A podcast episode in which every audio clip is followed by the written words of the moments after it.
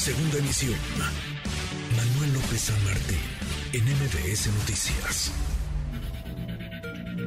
Luciana Weiner, en MBS Noticias. Luciana, querida Luciana Weiner, qué gusto saludarte, ¿cómo estás? Hola Manuel, un gusto saludarte a ti y al auditorio, como siempre. Muy, muy buenas tardes. Te leí en Twitter sobre este caso que ahora nos vas a platicar. ¿Qué historia? Una persona presa, detenida, un inocente tras las rejas.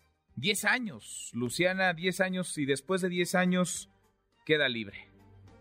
Diez años y solo le dicen, disculpe usted, nos equivocamos. De hecho, es un caso que abordamos en este espacio. Habíamos contado ya la historia de Ulises Martínez, de cómo fue encarcelado y acusado de secuestro sin una sola prueba que lo inculpara, más que un testimonio que después eh, esta persona dijo que se arrepentía, que en realidad lo habían presionado para testificar en su contra y hoy ya está libre. Pero después de 10 años, Manuel, imagínate la cantidad de cosas que se perdió en el camino. ¿Qué pasa cuando a una persona le dicen, eso, nos equivocamos, eras inocente y estuviste en la cárcel? Pues lo cierto es que no pasa nada y platicamos justo de eso con Ulises. Qué horror. Vamos a escuchar la, la historia, Luciana, y volvemos a esta charla contigo.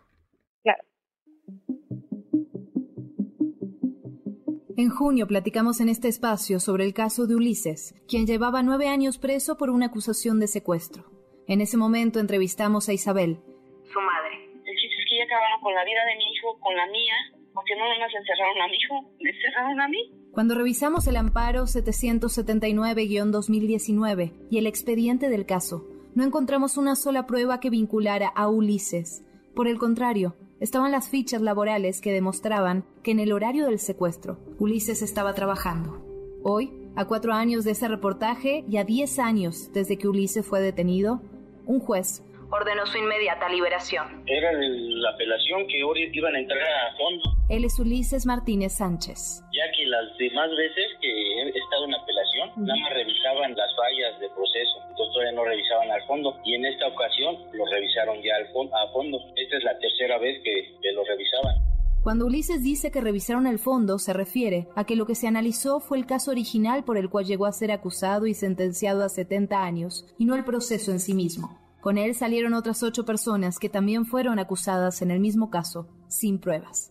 No me la creo porque pues en realidad ya llevo 10 años, nos habían dicho que 70, las tres veces nos hicieron 70, 70 y todos nos regresaban el proceso. Entonces en la segunda pues fue mucho tiempo y pues, no, no me la esperaba, todavía no me la creo que estoy aquí. Sabemos que en México 40% de las personas encarceladas están sin sentencia, es decir, que no se sabe si son inocentes o culpables. Ya se aprobó la ley de amnistía y no se aplica. Sin embargo, de lo que no tenemos conocimiento es cuántas personas son condenadas y posteriormente se les demuestra su inocencia. Después de la alegría inicial al ser liberado, la pregunta que prevalece es ¿quién les devuelve el tiempo en prisión? ¿Cuántas cosas ocurrieron mientras ellos estuvieron injustamente encarcelados? la muerte de mi abuelita, era con mi mamá, con mi segunda madre, estar viendo a mi mamá que, tiene, que, tenía que ir a visita, mis hijas, que no las vi crecer, desgraciadamente desde chiquitas tuvieron que empezar a trabajar para poder salir adelante. Lo que la Ley General de Víctimas contempla es una reparación por parte del Estado que sea integral, adecuada, diferenciada y efectiva. Pero en la realidad, el daño es imposible de resarcir. Fueron 10 años que me quitaron de mi vida, siendo que ya ya leyeron el expediente, que no hay nada, absolutamente nada. Y este, pues se me hace injusto, ¿no? Tanto tiempo. Ahora Ulises, quien terminó la secundaria y la preparatoria en el reclusorio Oriente Preventivo Varonil, quiere salir adelante. Lo primero es buscar un trabajo y asegurarse de que sus hijas tengan un futuro. Yo soy Luciana Weiner y esto es Código MBS. Código MBS.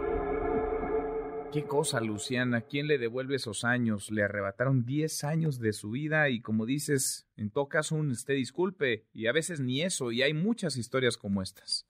En efecto, y el miedo que prevalece, Manuel, me ha pasado con Ulises y también con otras personas que he entrevistado, otras víctimas que he entrevistado, que cuando se les pregunta por la cárcel, por los custodios, por las condiciones ahí adentro, la respuesta que me he encontrado siempre es la misma.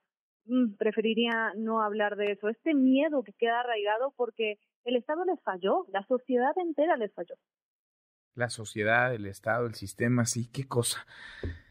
Qué cosa. En fin, Luciana, qué gusto como siempre. Gracias. Muchas gracias por traer a la memoria este caso. Gracias a ti, Manuel. Gracias, muy buenas tardes. MBS Noticias.